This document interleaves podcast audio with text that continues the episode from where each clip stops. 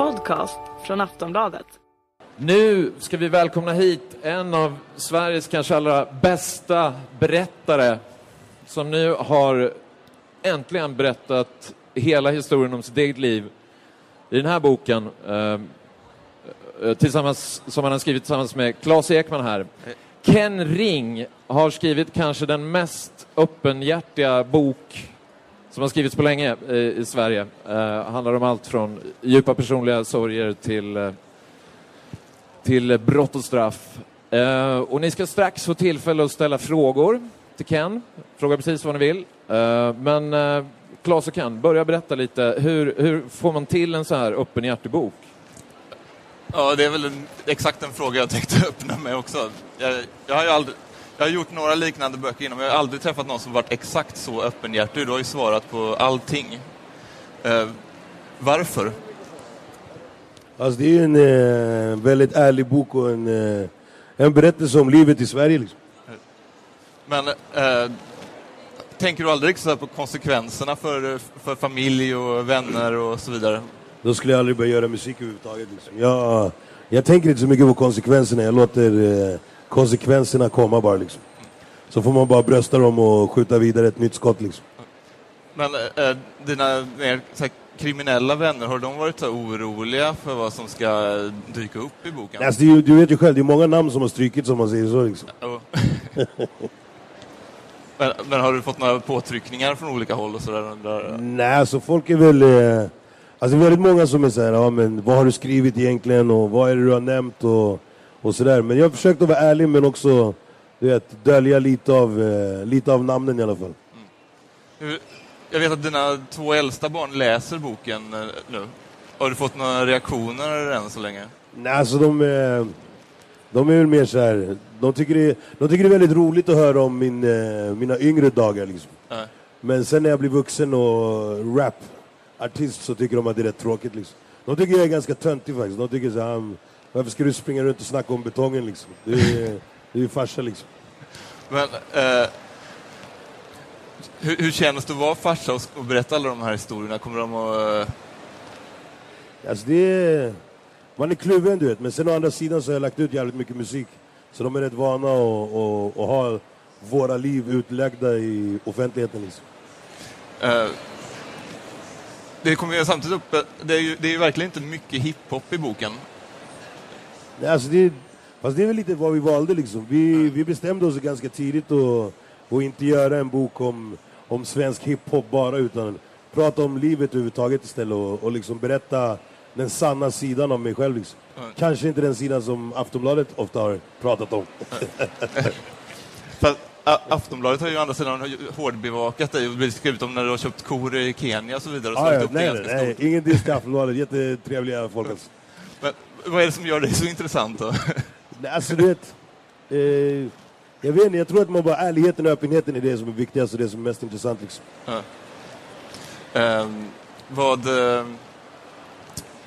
kommer du översätta boken till swahili också? Jag vill göra en översättning på både engelska och swahili men det kostar rätt mycket pengar. Liksom. Så det beror på om Albert Bonnier öppnar upp fläsket. Liksom. Tror du han kommer göra det? Ja, det hoppas jag. Han har ju kapaciteten i alla fall. Ja, du måste säga att, att Ken har ju varit en stenhård förhandlare också mot förlaget.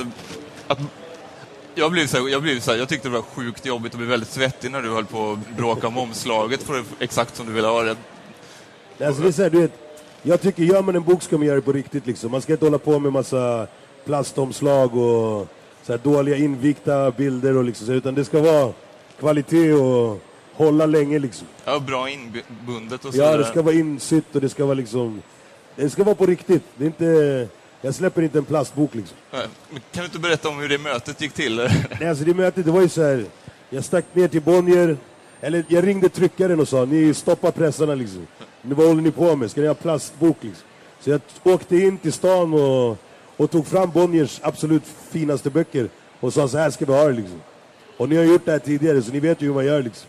Och sen så började vi snacka om tygryggar och foliering och silver och, och sån här, vad heter det, sidband och... Så det, det, det blev till slut som jag ville liksom. Fast folk var jävligt stressade. Fast Abbe han var ju mer så här, kör på bara, fan vad roligt liksom. Men varför ville du skriva en bok från första början? Alltså jag, ville, jag ville nog berätta min egen sanning liksom. Och inte, och inte kanske... Alltså rubrikerna har varit många om mig och jag ville, jag ville ge den riktiga bilden om mig själv liksom. Varför ska man läsa den, tycker du? Man ska läsa, jag tror man ska läsa boken för att, för att faktiskt se hur en människa faktiskt går igenom en förändring. Förändring ligger alltid och vilar runt hörnet och det viktigaste är att bara knata på och inte stå kvar och trampa liksom. V vad är det för förändring? För du, du hade ju du hade bokplaner redan eh, för 11 år sedan, men sen dess eh, har det ju hänt väldigt mycket. Hur hade boken sett ut om du hade skrivit den då? Alltså jag tror att, jag, tror att jag, jag åkte ner till Afrika och, och förlorade en släkting i en liten bebis som var nyfödd.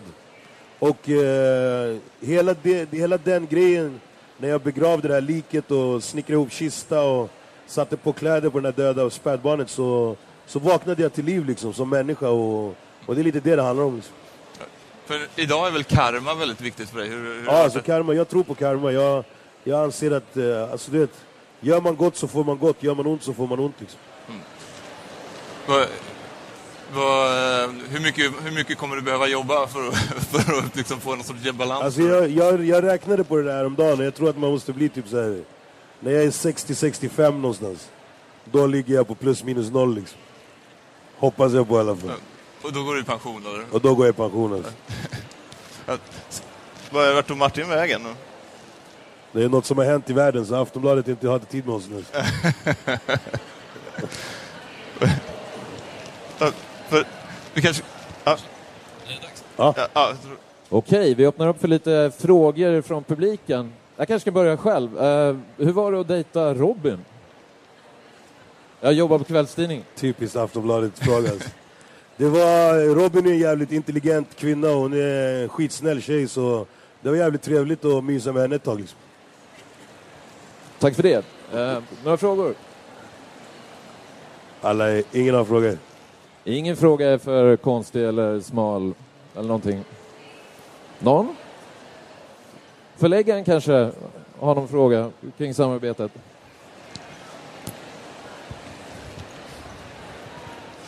Jag tycker ni skulle kunna tala lite grann om språket i den här boken. För det upplever jag är det, det stora. Att du har fått ett språk i den här boken som normalt inte finns i böcker i Sverige. Kan du inte berätta om det?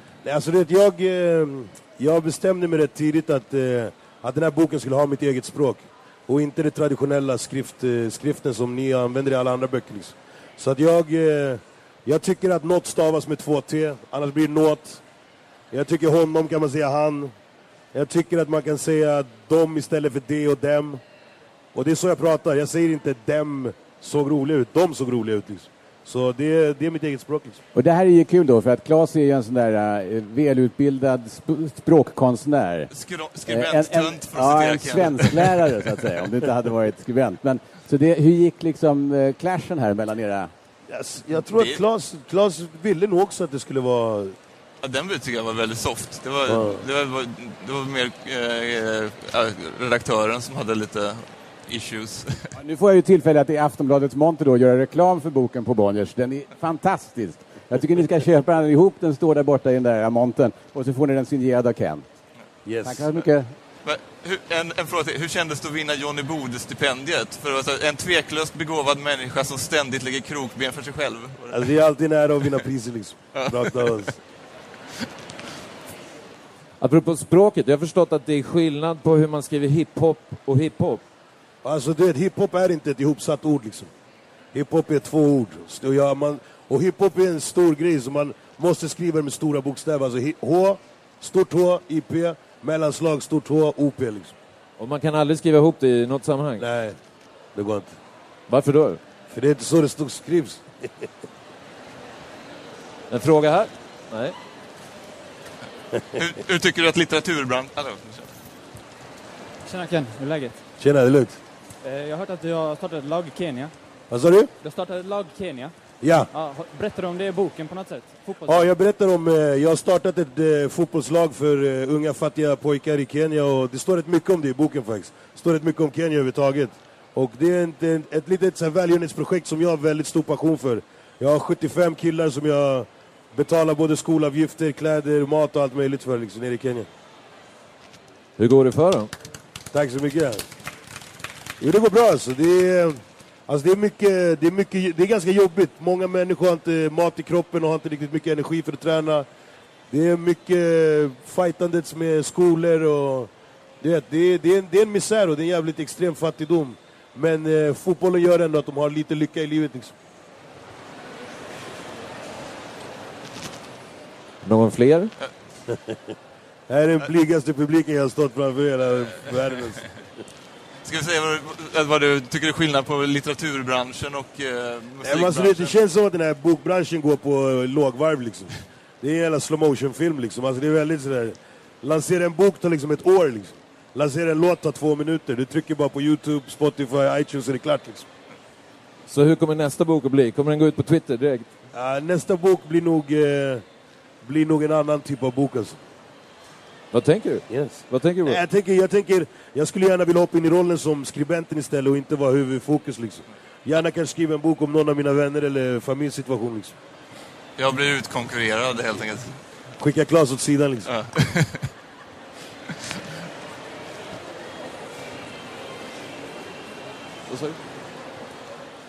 Men eh, du, du skriver någonstans i boken, vilket jag blir lite förvånad över, att, att du, du, rasismen i Sverige har gått ner. Vad menar du med det? Det är verkligen Alltså- tvärtom. Sverigedemokraterna får 13 procent. Och... Jag har inte sagt att rasismen i Sverige har gått ner, men jag har sagt att rasismen i Stockholm har gått ner. Liksom. Jag, eh, jag känner inte... Det här som alla pratar om, rasismen är så utbredd i Sverige, så jag, vet inte. Jag sitter här som en mörkhyad person på primetime med en stor publik och... Vet, jag, jag känner mig inte konstig i Sverige liksom.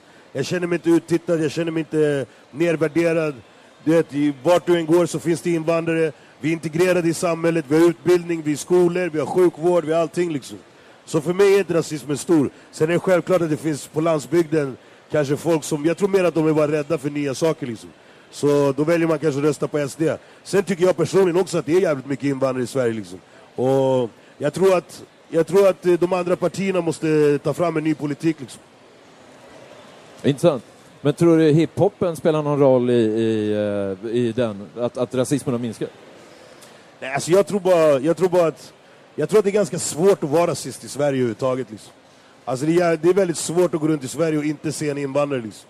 Lokala turken som lagar pizza och du vet, svartskallen som städar på sjukhuset. Och liksom, det, är, vi, är i, vi är i samhället och vi är en del av svenska samhället. Och det, jag, tror inte att, jag tror inte att rasismen är, är ett stort problem, tror inte jag. Jag tror att kanske integrationen är ett större problem. Politiken, samhällsstrukturen och, och de lägre klasserna, där är det mer problem. Liksom. Men jag tror inte att rasismen är något jag oroar mig för i framtiden direkt. Liksom. Det var väldigt länge sedan någon kallade mig neger om man säger så. Alltså. Det är bra. Eh, som sagt, det är fritt fram att ställa frågor till Ken här. Eh, det är bara att vifta med handen så kommer jag dit med mikrofonen. Eh, här, Simon Bank. Kom upp, ställ en fråga. Sportkrönikören kliver in. Jag, jag har tänkt på en sak de senaste åren bara sådär. Eh, alltså tidigt 90 90-tal så kom liksom Latin Kings. Eh, du kom och sådär. Man pratade om att representera förorten på ett väldigt så explicit sätt. Man ville representera sin förort, bygga en stolthet därifrån. De senaste åren så har samma sak kommit inom idrottsvärlden. Alltså det kommer fram fotbollsspelare, naturligtvis Zlatans spår, som pratar väldigt tydligt om det här. Att representera Bredäng, representera Rosengård, representera Angered och så vidare. Eh, jag undrar hur du tänker kring det där. Alltså varför dröjde det 20 år innan det kom nästa steg? Och vad, vilka kommer sen efter fotbollsspelarna, efter idrottarna, efter musikerna som representerar förorten? Alltså, vet, jag, tror, jag tror att man, man är stolt av sitt härkomst, liksom, vart man än är. Jag tror att det är rätt många som också går runt och skriker ”Jag är från Älmhult i Stockholm” liksom också. Förstår du? Så att, jag tror inte det är en förortsfeminism, jag tror bara att det handlar om att man är väldigt stolt över sin hemtrakt. Och du vet, i förorten så kanske vi får en starkare sån känsla, för det är en väldigt stor gemenskap. När man inte har ett skit att göra så måste man ha varandra liksom. Eh, jag skulle faktiskt ställa en personlig fråga. Alltså, vad, vad är den största sorgen i ditt liv hittills? Får man väl säga, för att man vet ju aldrig vad som händer. Alltså självklart så är ju min... eh, Alltså att jag förlorade min mamma en stor sorg, men eh, jag skulle säga i, i nutiden så är det väl... Är det väl just den här bebisen jag pratade om i Afrika som jag begravde för några år sedan. Men sorg är ju viktigt i din musik också. Alltså, du har ju skrivit ganska ledsna låtar. Alltså jag, jag tror att man ska, man ska skriva musik från hjärtat liksom. Och jag, jag tror på ärlighet och jag tror på att man måste, man måste, beskriva, man måste beskriva saker som man vill liksom. Och det som kommer ut. Och med har det varit mycket misär, mycket tragedi, så det blir automatiskt att jag skriver om sådana saker. Liksom. Men hur funkar det när ni skrev den här boken? Claes, jag måste fråga, blev du chockad någon gång? Och bara, ja, men det här, nej nu, sluta, det här kan vi inte skriva bok om. Jag, jag blev nog chockad att, att äh, typ första dagen så satt vi och böla på en uteservering på Zanzibar, för det var det där vi drog igång. Och sen fortsatte det bara sådär. Och, och äh, alltså det kommer ju nya historier hela tiden. Det, alltså, jag vet inte riktigt vad man kan dra sådär, men uh, alltså senast igår fick jag höra en ny grej som bara, vad, vad, vad händer där liksom? Och det är mitt un, under arbetet som... Sen så blev jag, sen det var det lite svart magi. Ja. Som han blev skitnojig för i Afrika och låste in sig under ett myggnät och grejer. Det är faktiskt sant. Han har kastat en förbannelse på dig. vad sa du? Har du, har du fått en förbannelse på dig? Ja, det, han, det var en som, som la en besvärjelse på mig faktiskt, helt, helt ärligt. Men jag säljer den storyn till högstbjudande. Frågor till Ken, kom. Eh, Du sa i din Värvet-intervju att du inte tycker det finns några bra kvinnliga hiphoppare. Eh, Menar du verkligen det? Alltså, man kan säga så här. Det han, alltså nu försöker du göra det till en könsrelaterad fråga. Jag sa, jag tycker inte att det finns några grymma svenska rapbrudar i Sverige liksom. Och sen så är det kanske på grund av att det finns bara sex rapbrudar. Och det är jättetråkigt att inte jag, någon av dem har imponerat på mig. Men det handlar inte om kvinna och man liksom. Det handlar mer om att jag tycker inte att de är duktiga liksom. Sen så hoppas jag att det kommer en grym kvinna som kan leverera något som jag gillar liksom. Vilken är din favoritrappare uh, rappare som är kvinna? Eh, Abidaz tror jag. Eller G Dixon. Fler frågor? Här borta.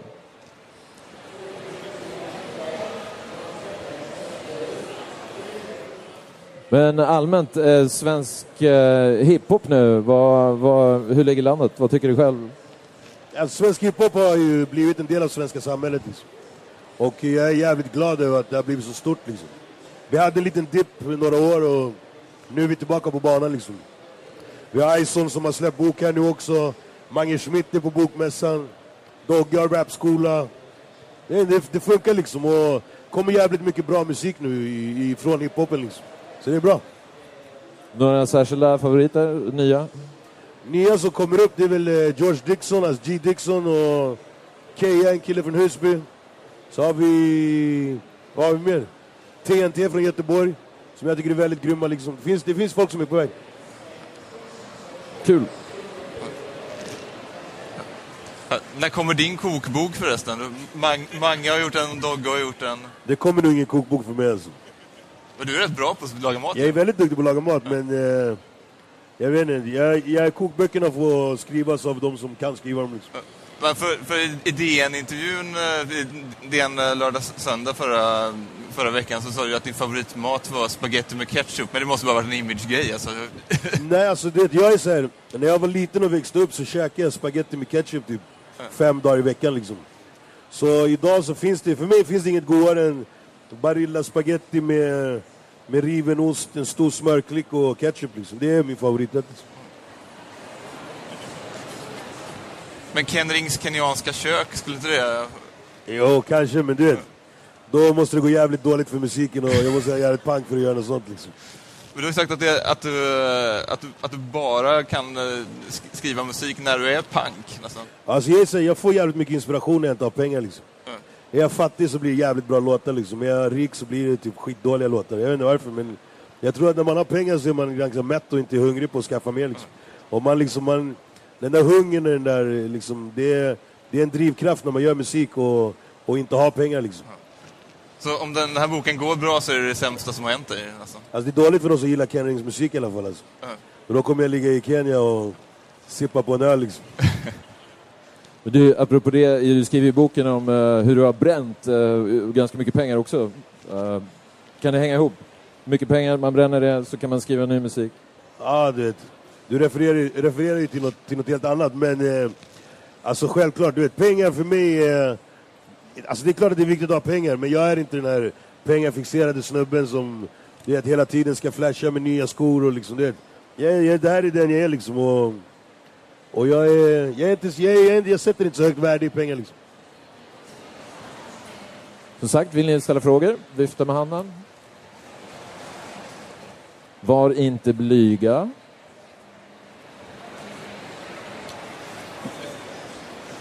Vi får göra lite method acting och så här spela karaktärer. Vi spelar lite karaktärer, ja, verkligen. Ehm, men eh, om vi går tillbaka till det här med bränna pengar då, för det är en det är en känslig historia. Det är om droger i, i, i boken. Kommer det har varit mycket, nu kommer nu Aftonbladet kommer Aftonbladet fram. Nu spelar jag Aftonbladet-reportern Niklas Svensson, han jobbar egentligen på Expressen. Men, men drogerna, eh, det kostar mycket, man blir eh, dum i huvudet. Vad var det som hände? Nej, alltså du vet, nu pratar du också om något, något helt annat liksom, men eh, jag, jag, jag har tagit rätt mycket droger tidigare i mitt tidigare liv och det är inget jag är stolt över, det är inget jag vill sitta och prata om och det är ingenting som jag vill romantisera på något sätt. Jag är inte den där typen som, som hyllar eh, marijuana som resten av folket liksom. Jag, jag, jag, jag, jag vill inte att ungdomar ska gå den vägen. Jag mötte droger för att jag var tvungen att överleva liksom. Jag tycker inte att droger är något häftigt. Jag tycker inte man är cool för att man springer och snortar en lina på toan liksom. Jag är inte den personen. Även om Aftonbladet kanske vill att jag ska se ut som den personen, så är jag inte den personen alltså. Men du skriver ju väldigt ärligt eh, om, eh, om det också. Alltså, tror du det kan avskräcka andra? Alltså jag hoppas att min story kan få folk att tänka till liksom. Och jag vill som sagt inte att folk ska gå den vägen i livet liksom. Jag hoppas att, att liksom ungdomar kan se den här boken som en inspiration till att skita i det livet istället för att se det som något häftigt liksom. Gud. En fråga här borta. Jag jobbar på Bonnierförlagen så jag är lite insatt också i hur det här omslaget, förutom rent fysiskt också hur, hur den här bilden har kommit till. Den har ju att göra med boken i allra högsta grad. Det är rent av en scen, både ur ditt liv och ur boken. Kan du inte berätta lite mer? Alltså den dagen som jag träffade Albert Bonnier första gången så, så var jag på hans fina kontor och tant Elsa kom med lite vichyvatten och, och det var så här, du vet, det var väldigt skumt att sitta i Sveriges absoluta finrum liksom. Och jag kände väl lite så här att nu har jag verkligen lyckats och kommit jävligt långt i livet när man satt där med Albert Bonnier. Och sen senare på kvällen så, så blev jag nedbrottad av fem snutar på Medborgarplatsens tunnelbana. Och omslaget är från, från den kvällen. För jag ligger med ett ganska bekvämt leende där på marken och, och tittar upp för det kändes som att kändes som att de inte riktigt kunde stoppa det jag höll på att göra liksom. Det var en bra dag ändå. Det var en bra dag ändå. Och det blev en bra scen i boken dessutom. Några fler frågor till Ken? Du sitter här. Sista chansen nu snart att ställa frågan jag har tänkt på hela livet. Sveriges bästa rappare och hans självbiografi. Eh, Du, du säger ju faktiskt i, i boken att du, eh, att, att du eh, känner dig lite skeptisk till vissa så här, tidigare låtar och sådär du har gjort. Alltså jag, jag är så här, alltså ibland så är man i studion och så är det en jävligt bra fest och så blir det rätt så här dumma låtar liksom. Likadant som när vissa människor går ut och krökar så, blir det, så gör de liksom dumma saker som de kanske ångrar. Problemet är väl när vi är i studion, då släpper vi de låtarna också. Och det är ibland så känner man att den där festen i studion kanske vi inte borde lagt på skivan liksom. För att det är ganska många som kanske använder den låten i fel syfte liksom. Skriver du snabbt när du skriver musik? Jag gör låtar på, jag har aldrig gjort en låt på längre än tre timmar liksom. Jag, jag gillar att gå in i studion, jag skriver aldrig något förskrivet. Jag, har aldrig, jag har inget textblock hemma eller något sånt, utan jag, jag går in i studion, lyssnar, levererar, skriver och sen drar jag därifrån. Sen går jag aldrig tillbaka och ändrar låtar eller jag går aldrig och editerar eller tar bort ord och så utan jag, jag lägger och det du hör på skiva det är det jag spelar in på den dagen. Liksom. Varför då? Jag, jag, tror att, jag tror att känslan är... Känslan förstörs om du editerar för mycket liksom. Jag tror att det är, man måste gå på känsla och det är väldigt svårt att skapa en känsla två gånger liksom.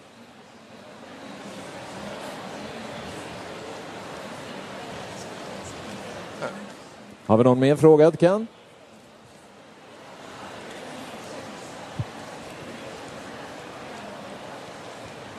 Eh, hej, Hej! Ida heter jag. Hej. Jag har en lite konstig fråga men eh, på Böda Camping jobbade jag som i pizzerian 2010. Och då brukade kockarna spela en låt som gick någonting med Är du helt jävla bäng? Och jag försökte hitta den sedan dess.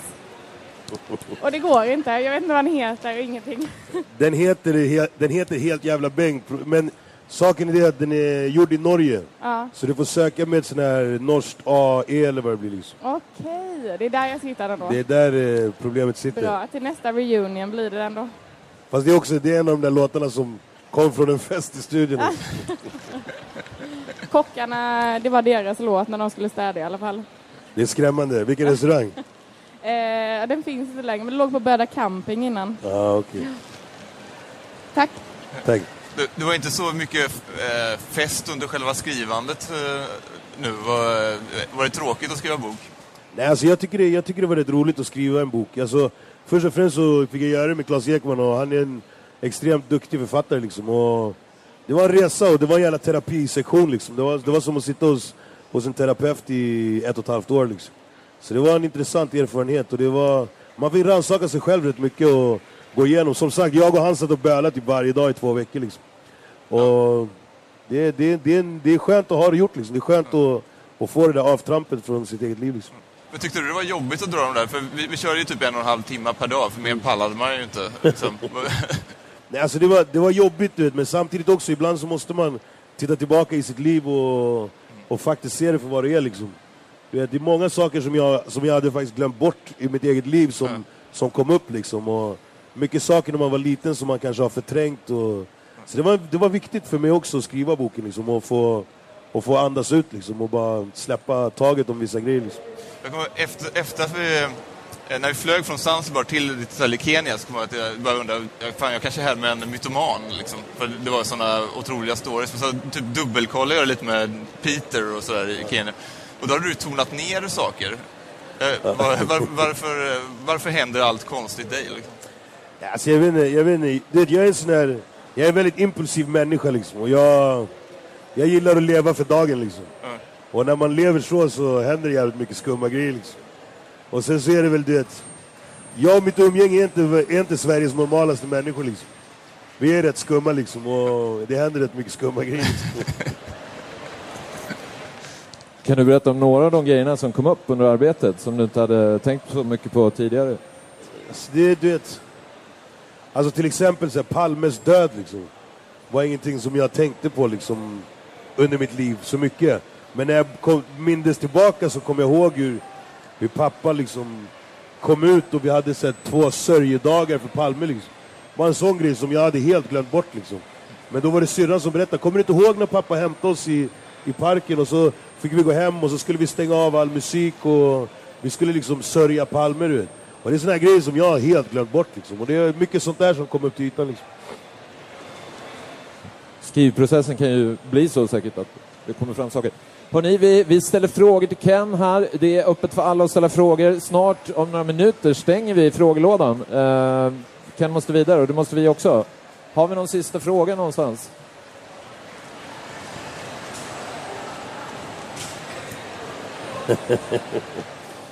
Nej, då går sista ordet till Ken.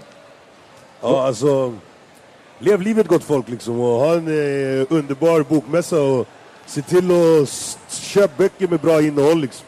Köp inte massa skit utan läs några sidor vid stånden innan ni betalar liksom. Har du någon fråga till dig själv? Nej. Du vet allt. Ja. Hörrni, den här boken är en av de mest uppriktiga böckerna på svenska på väldigt länge. Mer uppriktig än Aftonbladet höll jag på att säga, men det sa jag inte. Aftonbladet har ingen sanning. Vi stannar här. En stor applåd för Ken Ring och Claes Ekman. Jättekul att ni var här.